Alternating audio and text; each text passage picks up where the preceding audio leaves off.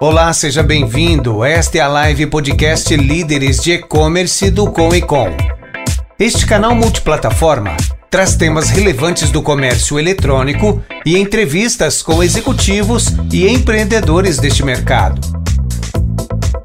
Olá, quero dar as boas-vindas todos. Eu sou Rafael Bastos e estamos começando mais uma live podcast do Coecom. Na nossa conversa de hoje falaremos com a Marcela Ramos, que é diretora de e-commerce da MAP BBDO. A Marcela é advogada por formação, trabalha no mercado digital há mais de 10 anos, sendo 8 apenas com e-commerce. Já esteve à frente de operações como o Grupo Rossetti, com 10 sites em uma operação internacional, da transformação digital das lojas Scala, rede de lojas populares com maior parte da operação no Sudeste, e hoje encara o desafio de ser diretora de e-commerce da UMAP BBDO. Antes, porém, de convidar a Marcela, é importante lembrar vocês que o Comitê de Líderes de E-Commerce, o CONECOM, é o maior grupo de empreendedorismo, networking e aceleração do comércio eletrônico, que reúne executivos com o objetivo de fortalecerem na presença digital, com ênfase no e-commerce através de experiências, assim como essa live. Então, se você se interessou, siga o Coecon nas redes, nas redes sociais, arroba Oficial, ou acompanhe nosso site, www.coecon.com.br. Esse é o nosso episódio de número 67, estamos no mês de março de 2022. Lembrando que nosso formato é multiplataforma, você pode assistir as lives ao vivo através do YouTube, Facebook e LinkedIn. Ou então você pode acompanhar as gravações também nessas plataformas, ou ainda nos ouvir nas principais plataformas de podcast, ou então em nosso site. Agora, sem mais delongas, eu quero convidar a Marcela para poder bater esse papo aqui. Marcela, seja muito bem-vinda. Oi, Rafa, tudo bem? Obrigada pelo convite, é uma honra estar aqui. Tudo certo, graças a Deus. Quero te agradecer, quero te agradecer por ter aceitado bater esse papo com a gente. É cada vez mais importante é poder ouvir, né, como que os líderes de e-commerce estão lidando na, nas operações com esses desafios. É um, é um segmento cada vez está se tornando mais desafiador, com mais coisas surgindo ao mesmo tempo. Então, são vários pratos que a gente tem que equilibrar né, na, na dinâmica do dia a dia. E, e é legal a tua presença aqui, porque a gente acabou dando continuidade de forma não intencional Uh, no mês de março, que foi o mês das mulheres, convite para várias mulheres aí que estão na liderança de grandes empresas que atuam com e-commerce e digital, e, e, foi bem legal ver essa representatividade. E que legal que não foi só no mês de março, né? Porque a gente defende essa Está invadindo o mercado.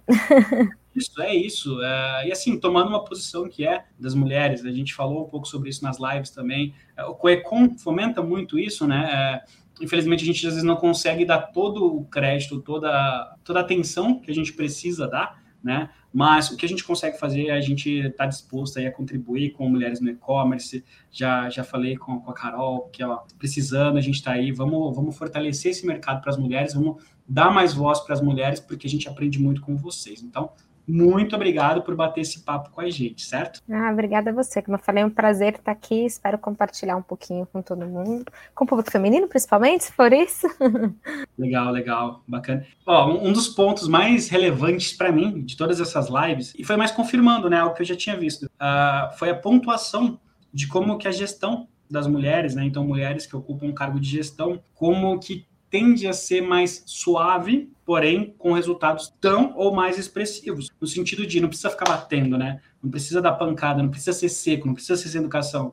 Tem uma outra forma de lidar. É, é o que a gente chama de liderança, por exemplo, né? Você não precisa ser o cara mal para poder liderar. Então, para mim foi muito importante ouvir isso e mostrar para as pessoas como que é isso também. Ah, mas eu quero acreditar que não é só com mulheres, que é no mercado inteiro que gestão por conflito fica no passado, né? Só gera estresse, burnout, vontade de sair e uma taxa de saída das empresas enorme. Eu acho que talvez no clássico o perfil feminino traga isso mais, mas eu acho que isso deveria ser para todos. Acho que construir sim, junto sempre traz resultados melhores. É que vem aprendizado, né? Isso, isso que é importante, é a questão de aprender em conjunto. Uh, antes de iniciar aqui com a Marcela, quero lembrar você que está nos assistindo, seja no Facebook, no LinkedIn ou no YouTube, que você pode enviar suas perguntas, tá? Então aí tem um chat, é só você colocar que essas perguntas chegam para mim e eu direciono para Marcela. Marcela, para a gente começar, conta um pouquinho mais da tua história. Quem é a Marcela? Claro, primeiro eu vou dar oi pro Charlie, é o Charlie, né? Que, é, que fez uma participação, Harry. Harry, ah, é outro, é outro príncipe.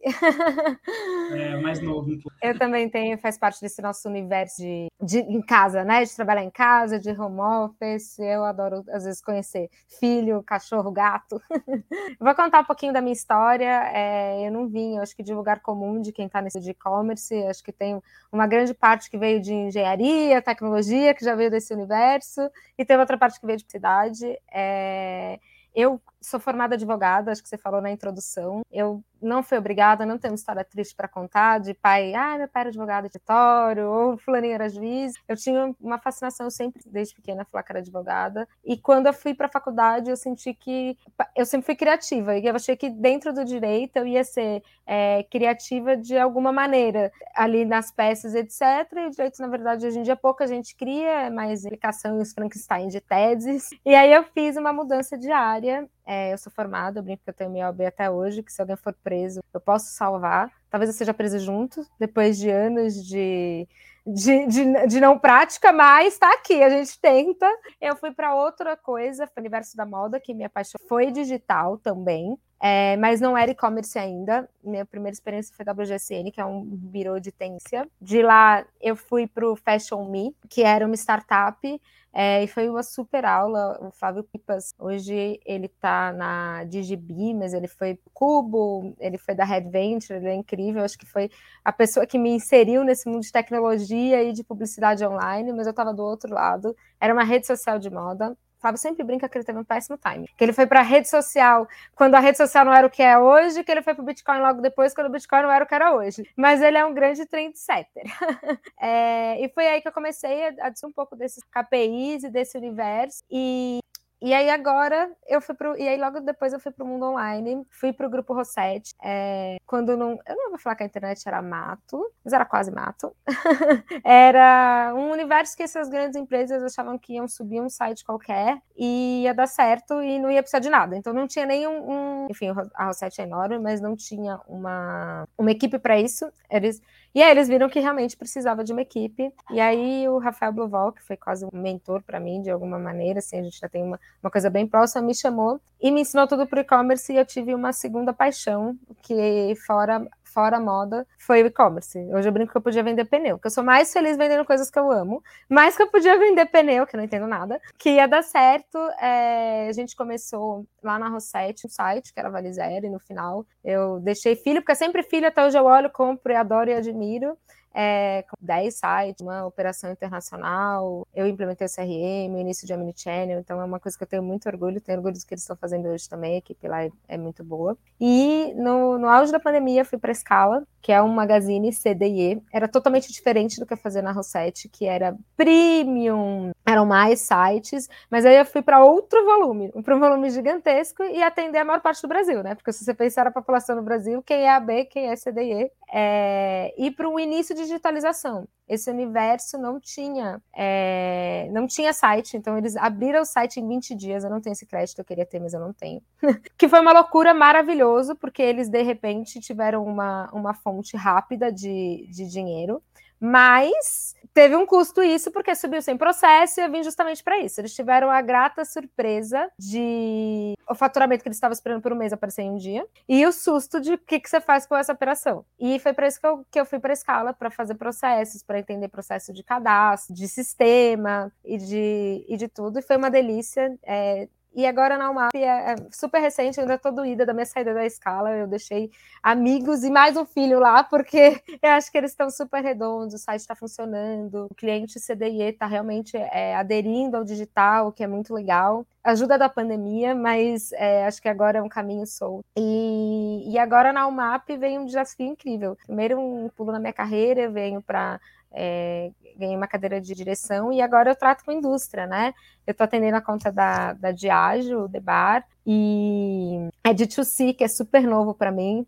É outro, outros desafios, outras questões, mas está sendo super bacana, mas eu tenho aí duas semaninhas só de empresa. Que legal. Eu fiquei curioso, porque assim, ok, entendi que você esperava ter mais possibilidade de, de criação, né, de explorar a tua criatividade no segmento de, de direito, mas qual foi o grande gatilho? Assim, foi uma opção tua? Ah, não, quero tá rolando algo nesse mercado de digital, quero entender o que é isso, ou tinha algum amigo que te provocou nesse sentido? Qual foi é, essa virada de chave para o segmento? Ah, eu queria falar que eu tive esse insight, achava que ia rolar, mas não, não foi isso, na verdade.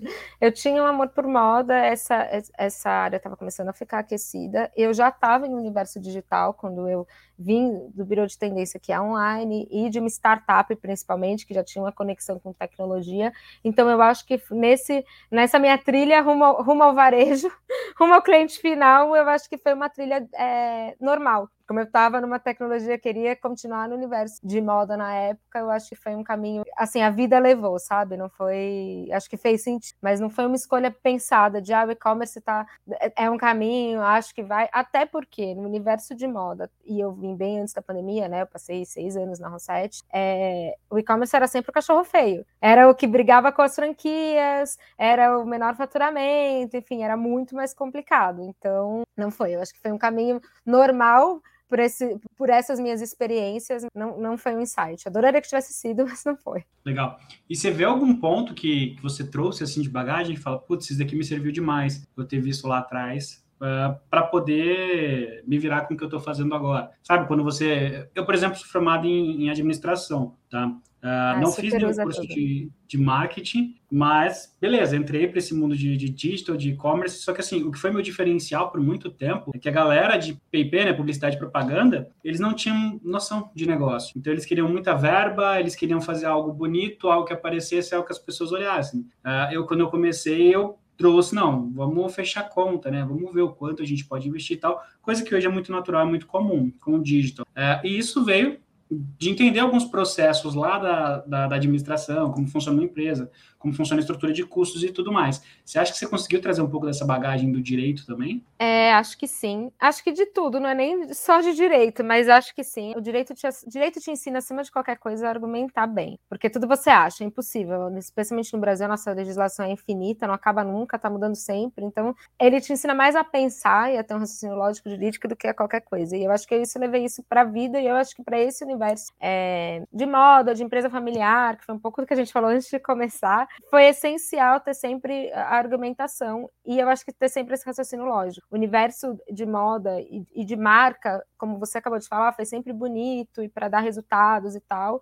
E eu acho que eu trouxe um pouco de, olha, é lindo, mas para dar resultado a gente precisa daqui. Esse eu brinco, eu brinco sempre que os meus PowerPoints vêm sempre acompanhados de Excel, é, porque não adianta ser lindo e ser muito legal, ainda que eu, que eu tenha esse viés que eu gosto, até como consumidora na época da, é, da moda, eu descobri que não adianta que, especialmente no universo que você não era o maior faturamento, quando você fala de início lá de 10 anos atrás de moda, você tem que provar ah, eu vou precisar desse investimento a mais, vou precisar contratar tal ferramenta, porque eu vou chegar nesse resultado. Porque só falar porque é legal e porque vai gerar uma experiência naquela época não funciona. Hoje eu até acho que esse argumento ainda para um pouco mais em pé, porque os investimentos no online estão tão maiores. Mas eu acho que isso eu trouxe do direito. É, trazer essa argumentação e sempre ser muito lógica. É, e, e, quando não for, é só branding, é só awareness, tá tudo bem. Mas aí você vem com esse, com esse mindset. Olha, a gente está fazendo essa ação, mas isso é para a gente trazer experiência ciência, isso é para a gente trazer, e, e, sempre com essa argumentação. Acho que isso o direito me trouxe. E não me larga e estudar, gente, ler muito, que eu acho que é incrível para qualquer área, não é só e-commerce. Para e-commerce, eu acho que isso é especialmente é, importante, porque a gente tem um, um mercado que está evoluindo muito rápido. Então, o que era bom quando eu entrei já não é mais. A plataforma que era melhor já não é mais. A ferramenta que te entregava o melhor resultado não é mais. Então, ler muito, estudar muito, que é uma coisa que vem, acho que vem de qualquer faculdade, mas acho que o direito é uma que você precisa ler muito é, faz eu me manter atualizado até hoje. Legal. É, e aí, é curioso, vamos voltar nessa parte aí que você citou, né, de quando você começou. Respeitando, lógico, a, a, a época, né, com certeza, quando você começou na primeira empresa que você implementou uma operação de e-commerce, no Grupo Rossetti, o cenário era muito diferente de quando você foi trabalhar no Grupo Scala. Por quê? Porque tinha outras tecnologias, o, como a gente acabou de falar que o e-commerce ele avança muito rápido. Então, de um ano para outro já surgem coisas muito boas, muito excelentes. E aquilo que surgiu de novo nesse ano, ano que vem provavelmente está automatizado, né? E estão surgindo outras coisas, então tem essa dinâmica. Então, respeitando isso, uh, a gente tem também um cenário muito grande, as pessoas que, que a gente conversa, principalmente quem está querendo iniciar no, no e-commerce, que tem uma pequena operação, às vezes tem uma loja física lá, 20, 30 anos, e, e tem medo de entrar no digital. E o que elas falam? Ah, porque é, é muito caro, vou ter que investir muito. Uh, uma coisa é que eu já tenho visto que está tá caindo por terra e é algo também que eu bato muito na tecla é não, você abrir um e-commerce não é extremamente mais barato do que montar um, negócio físico, depende da forma como você vai trabalhar isso, pode custar até mais, em alguns pontos pode tirar uma coletividade até menor, em alguns pontos, porém, te permite escala, né? te permite crescer.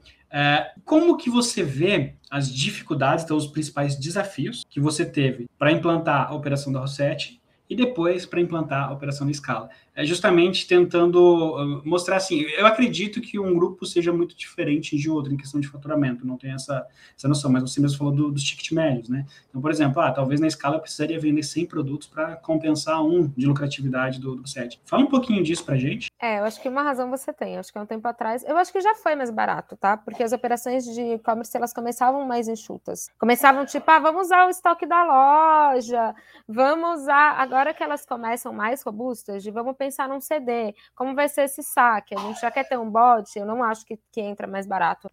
eu acho que, que sim, eu acho que o que você tem que pensar é quando você tem. Eu abro num shopping, eu moro em frente ao shopping.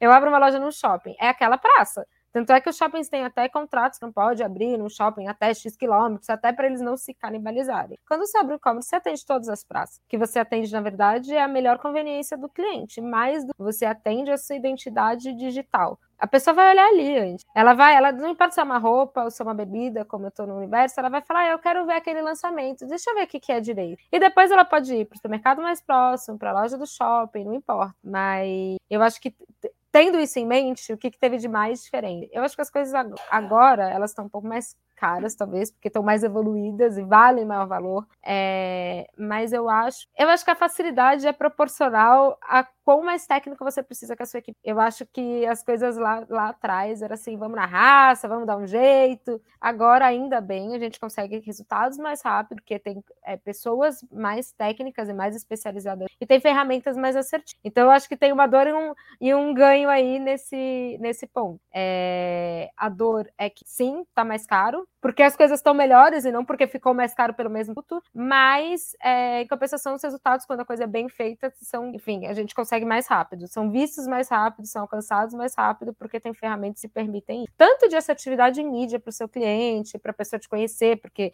na internet você está num grande shopping infinito que não acaba nunca, tipo, não tem como a pessoa te pegar na mão e, e levar, é, quanto para layout, teste AB, enfim, eu acho que fica mais rápido acertar. Legal. Ponto curioso, você falou sobre assertividade em mídia. Eu acho que esse é um, é um tema que está cada vez mais polêmico, né? Uh, porque mídia está mais cara, até pela demanda, né? Então tem muito mais gente investindo aí, muitos pequenos entrando, e às vezes, por falta de orientação, acaba inflacionando a parte de, de CPC, né? Então a estrutura em si tende a trazer um pouco menos de resultado. Pensando em AS 14, LGPD, a tirada de um monte de segmentação que a gente tinha no, no Facebook, por exemplo, tudo isso deixou um pouco mais caro. As pessoas estão procurando cada vez mais alternativas para não ficar refém disso. É, você tem alguma dica que você pode compartilhar sobre essa questão de assertividade em, em mídia? Uh, puxando lá para o teu ponto criativo, para as pessoas que estão começando, às vezes não tem tanta verba ali, tem um, um orçamento limitado. Uh, o que você diria para essas pessoas? Que tipo de canais ela poderia explorar? Eu acho que eu tenho. Agora eu tenho até uma, duas semanas, acho que dá para ter só um pouquinho de vergonha, porque tem um time de mídia incrível na map de pessoas muito mais expert do que eu. É, vou, vou, puxar o saco do encanto que eu estou nessas duas semanas, mas é uma das melhores agências, entrega incrivelmente. Mas do que eu vivi, é, enfim, até agora, antes de entrar na UMAP, com um pouco menos de profundidade de conhecimento brinco que a gente virou muito refém do Tiozuki, né? É, e eu acho que para pequenos varejos, principalmente, tem algumas outras coisas que funcionam. É óbvio que Google e, e Facebook e Insta vão funcionar. Mas, por exemplo, é, automatizações por WhatsApp. Funciona muito. No início não precisa ser tão automatizado assim. E é um canal que a pessoa quer quer comprar, quer conhecer, se sente mais amigo do, do, do, vendedor, etc. De repente você consegue usar a sua estrutura de loja física, se você veio de um lugar que tem loja física também, é, dando uma porcentagem desse faturamento, para dando uma comissão para essa vendedora. É, eu acho que esse é um caminho que funciona muito e que não exige tanta coisa. Então, de sair do normal. Tirando isso, a gente está vendo outras mídias que estão vindo um pouquinho mais baratas que dá. É, o TikTok está investindo em, em integrar integração com plataforma de e-commerce, com Vetex, Fi. A gente está vendo o Twitch sendo mais agressivo, que é para gamer, mas quem não é gamer hoje em dia, mas sendo mais agressivo que ele exibe. Então, eu acho que tem uma diversificação de mídia que você pode fazer, falando de digital. E tem também o, que você pode fazer para você mesmo, que é a história do WhatsApp, do e-mail marketing, que é uma medida barata, que eu acredito ainda super no resultado. Ah, você não tem dinheiro para uma, ferramenta de CRM? O que, que você consegue fazer no Excel? O que, que você consegue? Tipo, entende seu cliente melhor, seja mais assertivo, que ele vai querer escutar mais de você, e no final das contas isso gera uma venda. Então, eu acho que é diversificar, é não colocar todos os seus ovinhos numa cesta só. Ah, eu costumo até falar para algumas pessoas, né? Principalmente quem vem do varejo físico para online. Que faz na tua loja? Como que você conquista cliente, né? Mais ou menos isso. Então, pô, se você sabe que às vezes você põe um carro de som, se o seu negócio for mais local, né? É justamente esse ponto. A, a galera acha que não, eu vou lá, vou colocar 300 reais no Facebook e amanhã minha loja está vendendo muito, né? Provavelmente ela não vai ter venda nenhuma com 300 reais no Facebook. Pega esse dinheiro e vai pagar um curso, vai aprender um pouco mais sobre isso, ou contrata um carro de som, um jornal na cidade, algo mais local, para poder ter isso, né? Porque cada vez realmente está tá mais desafiador. Não vou falar que tá, tá complicado, tá desafiador. A gente precisa se reinventar. Isso é bom. Isso qualifica mercado, isso dá mais oportunidade também para os varejistas se diferenciarem, né? Então é o que a gente estava falando. É a questão da experiência né? Acho que experiência tem todas as pontas aí. Então, como que a gente consegue trazer essa questão de experiência para todos os. Uh, aqui um pouquinho sobre a o, o, que você falou também no início, né? Você falou que você implementou a parte de CRM Omnichannel no grupo Rossetti. Uh, como que foi essa questão para você? Porque hoje, qual que é a minha percepção? Tá? Tem muita gente que contrata uma ferramenta de CRM para fazer disparo de e-mail. É, não é essa funcionalidade, né? Na verdade, isso é uma das coisas que você pode fazer com uma ferramenta de CRM, mas a interpretação de dados, como você bem falou, às vezes uma planilha de Excel não é suficiente para ser o seu CRM, né? Se você tiver ali quando o cliente comprou, o que, que ele comprou, quanto que ele gastou, quanto tempo dura aquele produto, é um produto de recorrência, não é? Enfim, coisas desse tipo. É, então, assim, como que foi para você essa questão de estar tá o CRM, lá, implantar o CRM Uh, e como que você vê a utilização dessa ferramenta que às vezes é, é, é subutilizada por muita gente. Eu vou falar de CRM depois a gente fala um pouquinho sobre o Omnichannel. Fala um pouquinho do CRM pra gente. É, eu implementei na escala também. Eu acho que eu vivi isso, eu vivi dois universos parecidos, porque é, não tinha. Empresas que têm décadas, é, enfim, que são famosas nos seus mercados, não usavam os dados para nada. E aí eu eu acho que teve primeiro um, uma história de convencimento de entender que, óbvio, os pontos são super bacanas, o produto é super bacana, mas que o ouro estava no, no, nos clientes, que o shopping pega fogo, enfim, o produto sai de moda, mas se você tem o seu cliente ali apoiando a marca, é, é o maior ouro. Então, eu acho que antes de qualquer coisa, uma coisa cultural que eu acho até que foi mais difícil na Rosette do que na escala, por uma questão de timing, por a mesma questão da pergunta que você me fez anteriormente, de ah, o que, que mudou lá, que agora você acha que foi mais fácil. Eu acho que, especialmente pós, no auge da pandemia e tal, o, já se dava muito valor para dados, mas para quem já trabalhava com eles, para quem tinha já um e-commerce ou uma área de dados mais desenvolvida, eu acho que quando você fala de é, pequenos empreendedores ou empresas super tradicionais de varejo físico, aconteceu de ver o valor nisso na hora que a coisa apertou, porque ela precisava ser mais assertiva,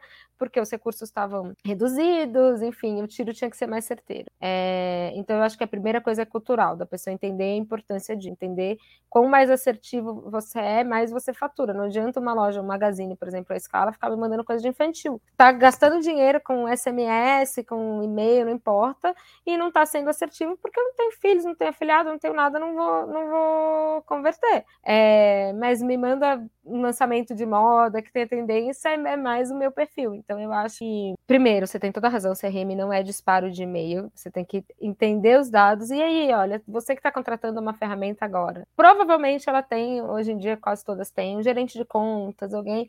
Pede umas dicas para ele, porque ele atende mais. Faz as jornadas básicas. Os e-mails automatizados vão te dar mais resultado do que broadcast, por exemplo, que é o que você manda para toda a sua base. É o nomezinho que se dá técnico se alguém não sabe. É, entende isso? Ai, eu vou ter, eu tenho um produto, meu produto perecível é um creme, de, geralmente em um ano acaba. Dispara esse e-mail daqui a um ano, ah, seu produto acabou, vem aqui. Eu dispara para seus inativos, tem algumas coisas básicas que você vai ter o seu gerente de contas possivelmente consegue ajudar, mas você está fazendo no Excel, aqui te ajuda, mas qualquer curso que você coloca CRM vai tirar essas básicas. Ah, é um desconto de primeira compra.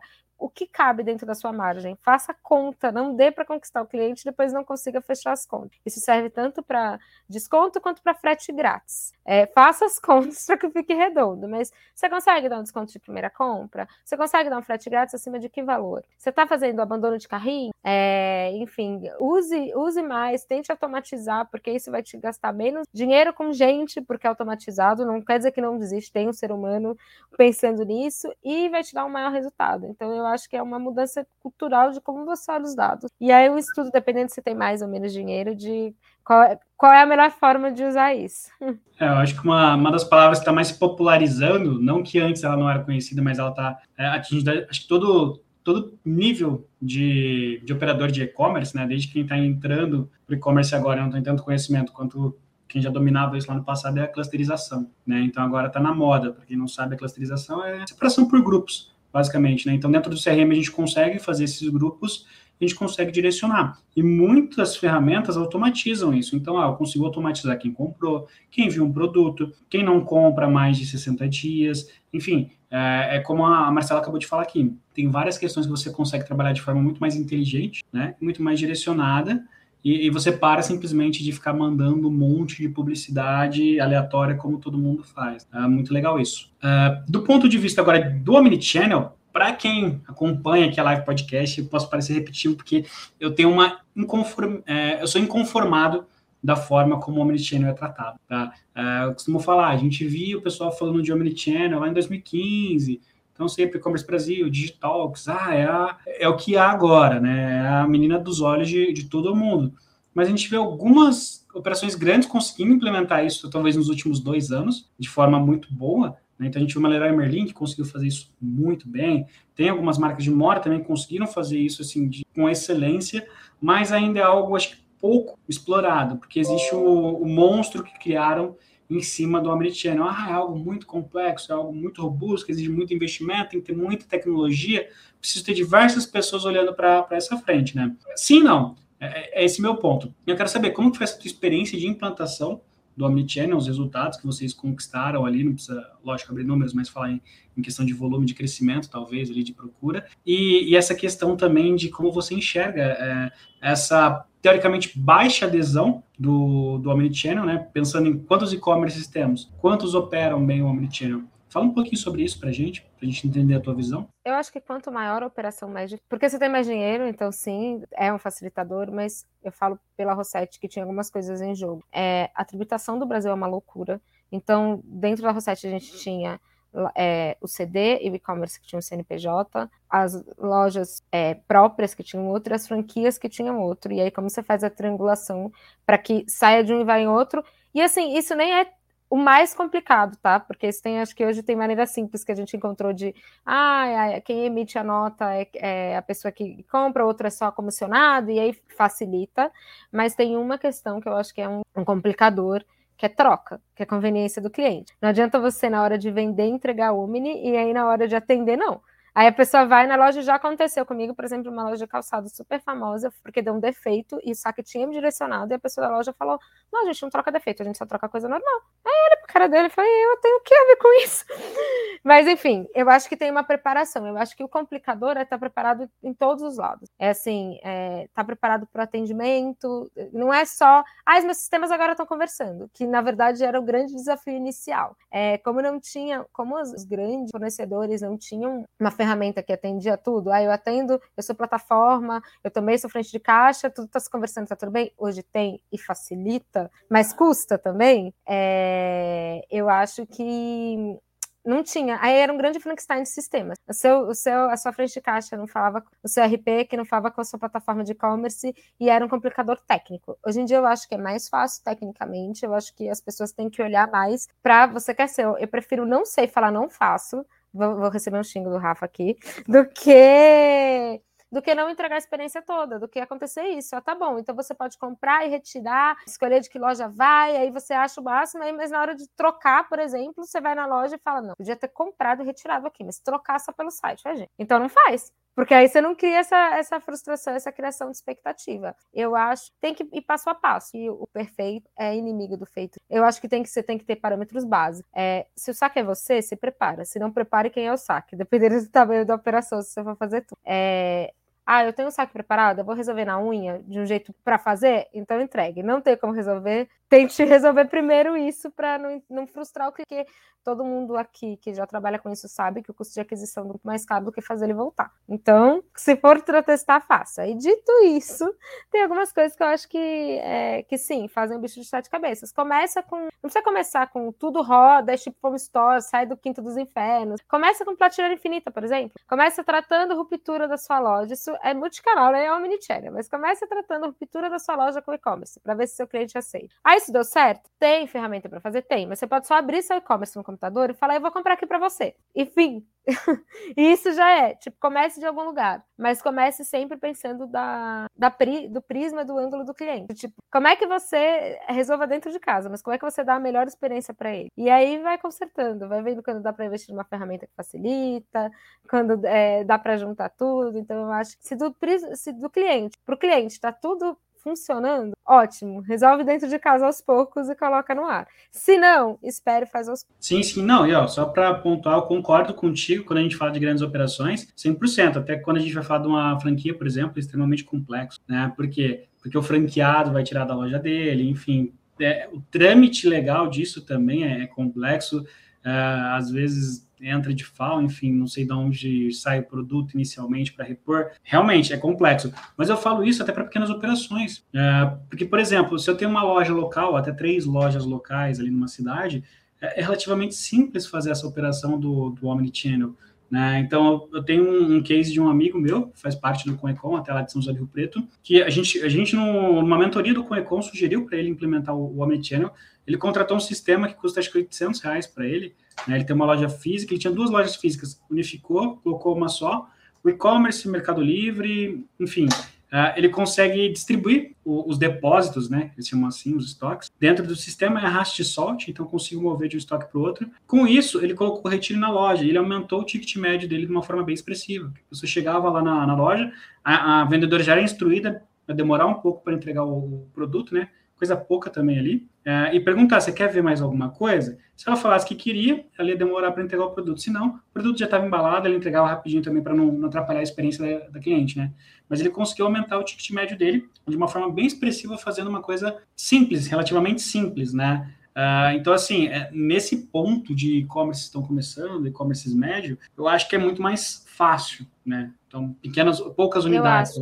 Agora, para franquia, grandes operações realmente é bem complexo. Aí eu concordo contigo. É, eu acho que tem que ter só esse cuidado do viés do cliente. Eu concordo com você que para operações menores é mais fácil, mas é tipo, ah, conversa com a sua vendedora, tipo, não assusta. Eu acho que, por exemplo, começar lá na Rosette com é, a prateleira infinita que falam, né? Que é deu ruptura na sua loja física, você tem o estoque do e-commerce e você oferece do e-commerce, fez com que as lojas e as vendedoras se sentissem mais parte daquilo. Acho que não, e, especialmente numa fase que tinha mais essa competição loja. Ah, o e-commerce está competindo comigo, está roubando meu cliente, etc. Que é uma história que às vezes você escuta hoje menos, mas às vezes você escuta por aí. É, eu acho que começar por aí deu para maiores operações, deu, e mesmo para as menores, é conversa. Tipo, e quando é menor, você tem, você tem um jeitinho de conseguir as coisas. Então, faz a sua vendedora ou a pessoa que está lá na operação está do seu lado e tal, que eu acho que tem para funcionar e além da experiência do cliente, aumenta o ticket médio, é, tem upsells, consegue cross-sells, tem mais informação do cliente, enfim, é, eu acho que, que tem tudo para ser uma melhoria de operação que, que faz o, o ponteirinho girar. Legal. Uh, agora, eu acho bem, bem interessante trazer esse ponto, né? Porque a gente vê essa transformação do D2C chegando cada vez mais forte em todos os segmentos, né? Não é mais tendência, é realidade, e isso vai aumentar cada vez mais. E aí eu quero ver a, a tua opinião sobre três mercados distintos que você atuou. Então, você entrou num mercado, eu não sei se chega a ser um mercado de luxo, né, mas de ticket médio mais alto. Você atuou num mercado de ticket médio mais baixo,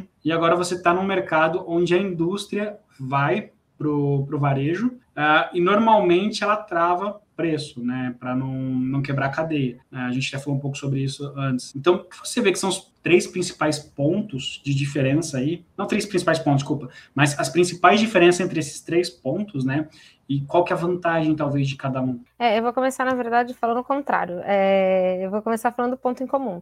Eu acho que quando você não pode brigar por preço e tem uma limitação, por exemplo, eu estava na Rosette, que era um varejo de luxo, eu não podia é, ficar mexendo muito no preço porque eu tinha franquia e eu precisava ter um balizador, ou eu canibalizava o meu maior faturamento na época. É, aí na, na escala, eu não podia ficar mexendo muito no preço porque o meu valor, o meu valor médio é muito mais baixo, então eu preciso vender muito mais para manter uma margem, preciso de um volume muito maior. E agora na indústria eu não posso canibalizar os meus outros canais, senão param de comprar de mim, eu sou indústria. Eu estou me arriscando no varejo, mas eu sou indústria. É, eu acho que você tem que entregar alguma coisa a mais. O que, que você entrega a mais sem ser preço? E aí é um, é um frete super rápido, porque você tem uma malha logística própria, por exemplo, então você vai entregar rápido e barato e fecha a conta. É uma experiência de unboxing maravilhosa pessoa vai abrir, é uma caixa linda, vem um brinde, vem um flyer de segunda compra, tem o CRM maravilhoso, a pessoa sabe quando é meu aniversário, quando é aniversário da minha filha, quando, enfim. É, é isso que eu, que eu vou entregar? Ou eu vou entregar certeza, por exemplo, que é um canal oficial que é uma coisa que eu estou vivendo agora na Diageo, é bebida, que é um, um, canal que tem muita falsificação e etc. Mas vocês estão no canal oficial da Diageo, então eu estou te entregando real, estou te entregando rápido, estou te entregando seguro. Eu acho que quando você não pode mexer em preço, você tem que pensar qual é a outra coisa que você pode entregar que vai fazer o cliente ir para o seu canal. E isso vai para a experiência. Se a experiência é uma entrega super rápida, uma embalagem simples, ou é uma super embalagem e uma demora, ou é os dois juntos, o que vai dizer é o que cabe dentro dessa operação para ela ser positiva. Tipo, para dar dinheiro, para você não fazer loucuras. Ah, eu vendo lapiseira, mas a minha embalagem, gente, não dá para uma lapiseira de 5 reais ter a, melhor embalagem do mundo. Porque você vai gastar mais na embalagem do que na lapiseira, você não vai cobrar a embalagem do seu cliente, embalagem para presente. É, então, eu acho que é o que você pode oferecer de experiência para o seu cliente que feche na sua operação e faça sentido com o seu público. Legal. Respondi, Rafa? Eu dei, sim, que, sim. dei uma volta, né? Não, não, mas respondeu, respondeu. E, e os principais. É você falou aí tal alguns diferenciais, mas operacionalmente falando, né? Quais, vamos pensar agora no, no profissional de e-commerce, tá? Não tanto no, na parte do, do, consumidor. Quais são os principais desafios para o profissional? É uma estrutura muito burocrática, muito grande, ou talvez na, numa estrutura mais é, nova, como da escala, por exemplo, as coisas fluiriam mais rápido porque você tinha mais autonomia ou não? Coisa nesse sentido, a tua experiência mesmo, sabe? Eu acho que é, na Rossete, que foi um tempo atrás, dá passos menores, porque eu tinha que provar um, um retorno de investimento a cada micropasso para conseguir dar, e aí dar um passinho maior e um passinho maior, porque era uma outra época. Eu acho que as empresas que estão se digitalizando agora como a escala têm uma sede maior de fazer isso mais rápido. Então, aí é o contrário. É também não adianta você ir com muita sede ao pote e de repente estar tá numa operação negativa que você não vai. Como é que você acerta as coisas depois? Eu acho. Tem, tem como eu falei da outra vez, tem seu ônus e seu bônus. É, e, enfim, o que, eu, o que eu faria, eu acho, gente, é e aí, para qualquer profissional de e-commerce, em qualquer situação, para o pequenininho, porque é dono do próprio, porque está entrando agora, é, seja analista. Eu acho que isso é diferencial. Tenha vontade, traga inovação, traga novas ideias, mas é aquela história do PowerPoint que vem acompanhada do Excel. Fala, olha, aqui é onde a gente quer chegar. Aqui é o que dá para fazer agora sem fazer uma loucura com o nosso caixa. Eu, tipo, olha, aqui é o maravilhoso que a Chanel te entrega em casa. A Chanel nem entrega, é, enfim, moda em casa. Mas. E aqui é o que tem a ver com o nosso público. Eu vejo, por exemplo, um exemplo que não é exatamente de e-commerce, mas dá um pouco do dinamismo de, do que eu acho que um profissional de e-commerce tem que ter. É, você fala de um programa de fidelidade. Pensa no Ipiranga. É um aplicativo, pensa em tudo, coisa de vantagem. E no Pão de Açúcar, que é um adesivo. E a loucura é igual dos dois, mas cada um foi muito assertivo para o público e para o quanto queria investir. Eu já vi briga por causa daquele adesivinho, eu já vi é, a minha mãe em casa perguntando: ah, mas não trouxe adesivo porque a gente pediu em, em algum aplicativo. Então, e, e, o do Ipiranga funciona tão bem quanto e traz uma proposta totalmente diferente. Então, é pense em coisas fora da caixa, mas que tenham é, relevância para o seu público, que atendam o seu público. Porque, de repente, se o Pão de Açúcar, e ele tem o, o Pão de Açúcar mais faz e tem o aplicativo, mas se de pronto ele viesse daquele jeito, ele não teria um engajamento tão grande quanto ele teve com os adesivinhos. E ali, para um público que é mais diverso, digamos, de, de, de coisas, se ele viesse com o, o Ipiranga, viesse com o adesivinho, ele não teria o engajamento que ele tem no sistema de pontos dele. Então eu acho que é fazer esse estudo. A gente tem esse universo. Qual é o mais legal para o meu público? Mesmo que não seja o mais legal, ponto. É muito mais legal aquela coisa tecnológica que de cambalhota. Mas de repente o adesivo funciona. E aí eu acho que isso funciona para o e-commerce. Tem muita ferramenta, tem muita coisa. É um universo encantador e maravilhoso. Dá para medir. Ah, você quer saber se o seu qual foi o scroll que ele deu na página onde ele parou, que produto ele veio. O que, que você vai fazer com essa informação? Você vai conseguir analisar essa informação e, e ter um plano de ação? Não, então vai para o mais básico. Vê, ah, eu vou ver minha taxa de conversão, onde, onde estão os meus abandonos do site. Ah, de repente esse produto está com, tá com frete alto, tá com. Eu acho que vai com que você consegue ter planos de ação, seja bem analítico. Ah, talvez até um pão de açúcar, quando ele implementou essa estratégia, ele pensou que ele tinha um público muito grande de pessoas um pouco mais velhas, né? A gente vê esse perfil de cliente lá que não ia baixar o aplicativo, né? Não ia ter essa, essa, essa, essa, questão. Então, acho que faz muito sentido isso que você falou aí concordo mil por cento, né? É entender quem compra, na verdade, não é quem você gostaria que comprasse, né? Quem tá ali na loja, quem tá pagando a conta, né? É, acho que é muito disso. E é isso, de repente você queria entregar a caixa da Farfetch, mas você tem um e-commerce CDE. Então, o que, que eu entrego para ele? Apesar de eu achar muito legal a experiência. Qual a experiência que faz sentido para o meu cliente? Porque se eu cobrar essa caixa, ele não vai comprar. Ah, é. Eu tenho um. Engraçado você falar isso. Eu tenho um cliente é, segmento de calçados, tá? Ele é pequeno começou faz pouco tempo, uh, tinha uma, uma influencer grande por trás e tudo, mas não tracionou como ele esperava tracionar. Uh, e ele quis entregar a melhor experiência. O foco dele é qualidade no produto, tá? Então ele tem preço que bate com o Marezo, por exemplo, uh, só que ele não tem o conhecimento de marca que a Arezo tem. Ele tem uma ótima qualidade, a, a caixa dele custava 40 reais, para você ter uma ideia. Né? Extremamente caro, ele teve que, que reduzir isso. Ele não deu conta de, de, de segurar. Mas é, não tinha, o público dele não, não quis comprar. Né? As pessoas que estavam ali seguindo, que estavam acessando o site, não estavam comprando. Então ele precisou rever muitas coisas. A gente está nesse processo de revisão de muita coisa, porque ele não está conversando com o público. Então a ideia é muito boa. Ah, muito legal você entregar qualidade desde a caixa que você embala até o produto em si mas tem alguém para comprar aquele produto? Está conseguindo chegar nessas pessoas? Acho que o grande ponto é esse, né? Não está pagando a conta. É, e esse então... é o então ponto também. E, e, faz sentido? Ah, esse produto é muito legal, sua caixa é muito legal, mas é, tem a Arezzo, que foi o exemplo que você deu, tem um produto muito legal, tem a caixa muito legal e tem uma capilaridade muito maior e dinheiro muito maior. Você está jogando um jogo que você consegue vencer? Então muda é. seu diferencial, porque de repente seu produto muito legal e sua caixa muito legal não vão ter a assertividade que você queria, porque as pessoas vão preferir comprar de uma marca mais conhecida. Então traz um design super diferente, ou, ou ah, de repente o produto é, é sustentável, enfim. Aí eu acho que tem que olhar para diferencial, não é nem para e-commerce, aí é para qualquer empreendedor. Sim, sim, sim. Uh, bom, nosso tempo passa rápido, o papo está muito gostoso. A gente tem algumas perguntas que a gente faz no final para poder conhecer um pouco mais da, da tua rotina, conhecer um pouquinho mais de você. Agora a gente vai para essa parte caminhando para o final, tá bom? É, tá, acho que você está no mudo. Ai, eu me, me mutei, gente. Eu faço isso para ver se vocês estão prestando atenção. É, combinado. É, primeira pergunta: você tem algum mentor? Se você tem, você pode revelar quem que é, quem te inspira ou te inspirou? Acho que você já citou um, mas se tiver mais de um também pode falar. Eu acho que oficialmente, mas eu tive a sorte de passar por chefe. O Rafa, com certeza, em e-commerce, o Rafael Bluval, hoje ele é consultor. Nem sei se ele tá pegando, mas ele tá também como head da Talchá, é, de tecnologia. Ele é incrível, assim, ele me deu, acho que, além de conhecimento, um pouco de, de autonomia, sabe? Para me dar uma quebrada de cara e tal, quando eu estava lá no início, foi incrível. E eu acho que eu tive sorte de ter chefes que entendiam muito do, do negócio. Eu acho que é, a mapa é muito nova para mim, é, mas eu tenho uma chefe mulher maravilhosa que também é novo para mim, que já está me ajudando nesse universo de agência. Mas falando de escala, eu tive um chefe que entendia muito de escala e de CDIE. E, e que me deixou ensiná-lo sobre e-commerce e me ensinou sobre o mercado. E eu acho que eu tive um pouco isso na, na Rosette. É, o Beni olhava para tudo, então era um pouco mais complicado, mas ele entendia tudo da marca dele, um jeito que impressionava, de detalhes de produto e etc.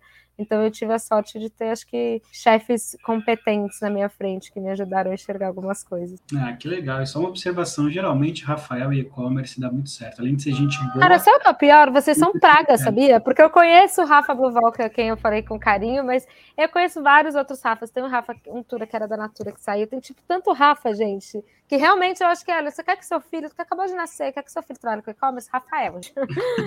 É requisito. E quais são as suas fontes de informação no dia a dia, Marcelo? Onde você busca informação diária? Eu acho que tem os canais básicos, tipo, ah, todo mundo segue e-commerce Brasil, uma série de coisas, muita coisa de publicidade também, porque eu acho que acaba tendo tecnologia. Eu adoro o valor, não porque vai te trazer informações técnicas, mas vai te trazer algumas informações de mercado e ferramentas que eu acho super interessante. Mas geralmente eu vou para fora do, dos básicos. Eu gosto de estudar fora, gosto de me aventurar em, em ah, eu vou olhar um site internacional no Pinterest porque eu gostei do design, aí eu olho qual é a ferramenta, eu acabo dando uma investigada. Eu acho que quando a gente olha muito, ah, você vem papelaria, você olha muito papelaria, você acaba ficando igual. Pra... Então é legal olhar para fora, mas eu acho que é, é querer mais. Putz, eu tô dentro do site que eu gosto, não tem ali embaixo, eu já dou um inspecionar elemento, gente, botão direito inspecionar, que eu já falo, mas da onde veio essa ferramenta? Da onde tá vindo isso? Como é que ele consegue fazer isso? Eu acho que é, é olhar para além só do, do básico do e-commerce. É, eu acho que um bom profissional de e-commerce olha muito mais para a experiência do cliente no geral do que especificamente para o site que ele está direcionando ou para o marketplace. É legal você trazer isso, porque várias pessoas que eu conversei que se despontam no mercado, elas fazem justamente isso. Elas olham para fora, elas cadastram em newsletter gringa, do segmento Nossa, gente, nada a quantidade de newsletter faz só para isso, tá? Porque eu usei meu pessoal agora são 80, já nem sei se achei legal. Não, brincadeira, mas é legal, é legal para conteúdo, para, ai, putz, isso pode ser legal para o meu cliente. Aí essa pessoa está fazendo, nossa, mas está fazendo para isso. Eu escutei uma vez num curso, Rafa, acho que esse é um jeito legal até da gente encerrar, que a gente fica chorando logística, mas que se os restaurantes descobriram um jeito de entregar na sua casa em meia hora, quente, tem que ter um jeito da gente dar uma experiência melhor para os nossos clientes, a gente que vende não perecíveis, digamos assim. E eu acho que funciona para a vida. Se tem tantas coisas tão evoluídas, eu acho que o e-commerce, e ainda mais com a nossa curva de aprendizado que fez isso, né? A gente está num caminho aí de olhar para todos os lados e serve de inspiração para a gente fazer um e-commerce melhor. Sim. Uh, última perguntinha aqui: você se lembra de alguma palestra, um momento de network, troca de informação que mudou a sua vida? ou o seu negócio? Então, assim, foi uma virada de chave, o seu profissional ou pessoal? Olha, eu acho que algumas. Ai, que pergunta difícil. algumas. Eu acho que teve. Assim que a, em todos os e-commerce eram plataforma VTEX. E assim que a VTEX lançou o e-commerce teve um Shopify, não. Mas assim que a Vetex lançou e-commerce, eles lançaram o Vetex Academy, nem sei se existe mais, e eles deram um curso de Omnichannel. E aquilo mudou o jeito que eu olhava as coisas. Foi da onde eu escutei a história, foi do Felipe Bevilacqua, ele nem tá mais na Vetex, mas foi da onde eu escutei a história do sanduíche, que eu falei, pô, tem razão, a gente fica dando desculpa, mas tem gente que tem um universo muito mais complexo e consegue fazer dar certo. A gente tem que fazer dar certo. Fez eu olhar para outros lados, fez eu acho que eu ser mais prática para olhar para esse universo e olhar para ferramentas. É, eu acho que isso, isso foi, foi super legal. Eu lembro de ter visto, não sei se foi no Metax Day, no e-commerce Brasil, um desses, um desses muito grandes de e-commerce e ter visto a Simone Sancho quando estava na Sephora, Sephora, quando tinham poucas mulheres palestrando, hoje ainda está meio a meio, e ter visto ela poderosa, falando naquele meio, numa operação que deu certo, eu acho que mexeu comigo menos como aprendizado e mais como pessoa, assim, de admiração. E eu posso falar de outras duas pessoas que eu conheci pelos networkings do mundo, que é a Carol, do Mulheres no E-Commerce, e a Núbia, e a Núbia, que agora está na Adobe, que mas passou um tempo de VTEX e tal, que são pessoas que eu encontro sempre me dão um carinho no coração e lembram que não só no varejo, que eu acho que tem se dado uma segurada de mão, mas na tecnologia também a gente se dá uma segurada. Elas estão sempre prontas a ajudar, indicar, elogiar. Então, são duas pessoas que eu admiro super. Que eu... a, a Carol eu encontrei recentemente na vida, a Núbia tem uns anos na minha vida, e, e são pessoas que eu admiro muito e que me deram carinho e que, e que foi esse networking nosso de Ah, que legal. Mas são pessoas incríveis. É, semana passada, é, a Simone estava aqui né, na, na live, ela é uma querida. Gente, eu não sabia, por Deus, não foi uma. Olha aqui, que eu estou até trazendo. É uma pessoa incrível, incrível. Conheci um pouco mais a trajetória dela.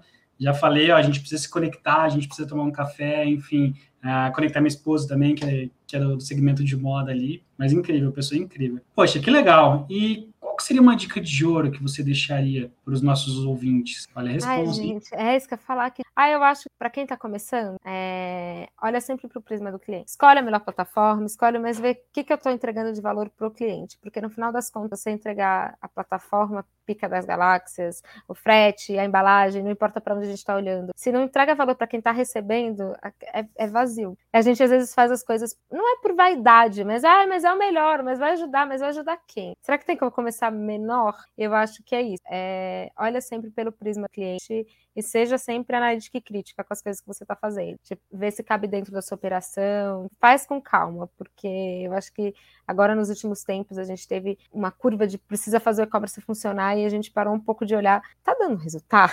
Tô dando. E aí isso funciona para nossa vida pessoal e para a vida profissional. É... Enxerga os próximos passos. Ah, eu estou investindo aqui porque eu vou ganhar ali traz valor para o cliente, e aí sim toma as decisões, vai ser bem mais assertivo. Poxa, que legal. Marcela, mais uma vez, muito obrigado por ter aceitado bater esse papo. Fiquei muito feliz de conhecer um pouco mais a tua trajetória, de ver teus desafios aí, a gente pôde ver uma menina que se formou em Direito, né, esperando fazer algo diferente, criativo, caiu nesse universo louco de e-commerce e foi responsável por trazer muita coisa bacana.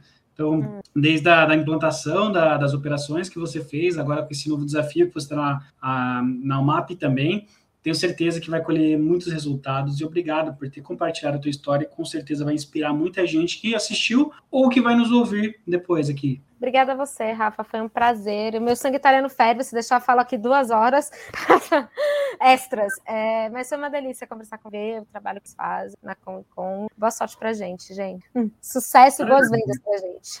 Maravilha. Quero deixar um agradecimento especial também para você que nos assistiu até o fim, para você que nos ouviu também depois dessa gravação. Então, muito obrigado. E se você quiser saber quais serão os próximos convidados, quem vai estar aqui nos próximos episódios, é só seguir o Coecon nas redes sociais, arroba Coecon Oficial, ou então você pode ver no nosso site, www.coecon.com.br. E é isso. Quarta-feira que vem tem mais.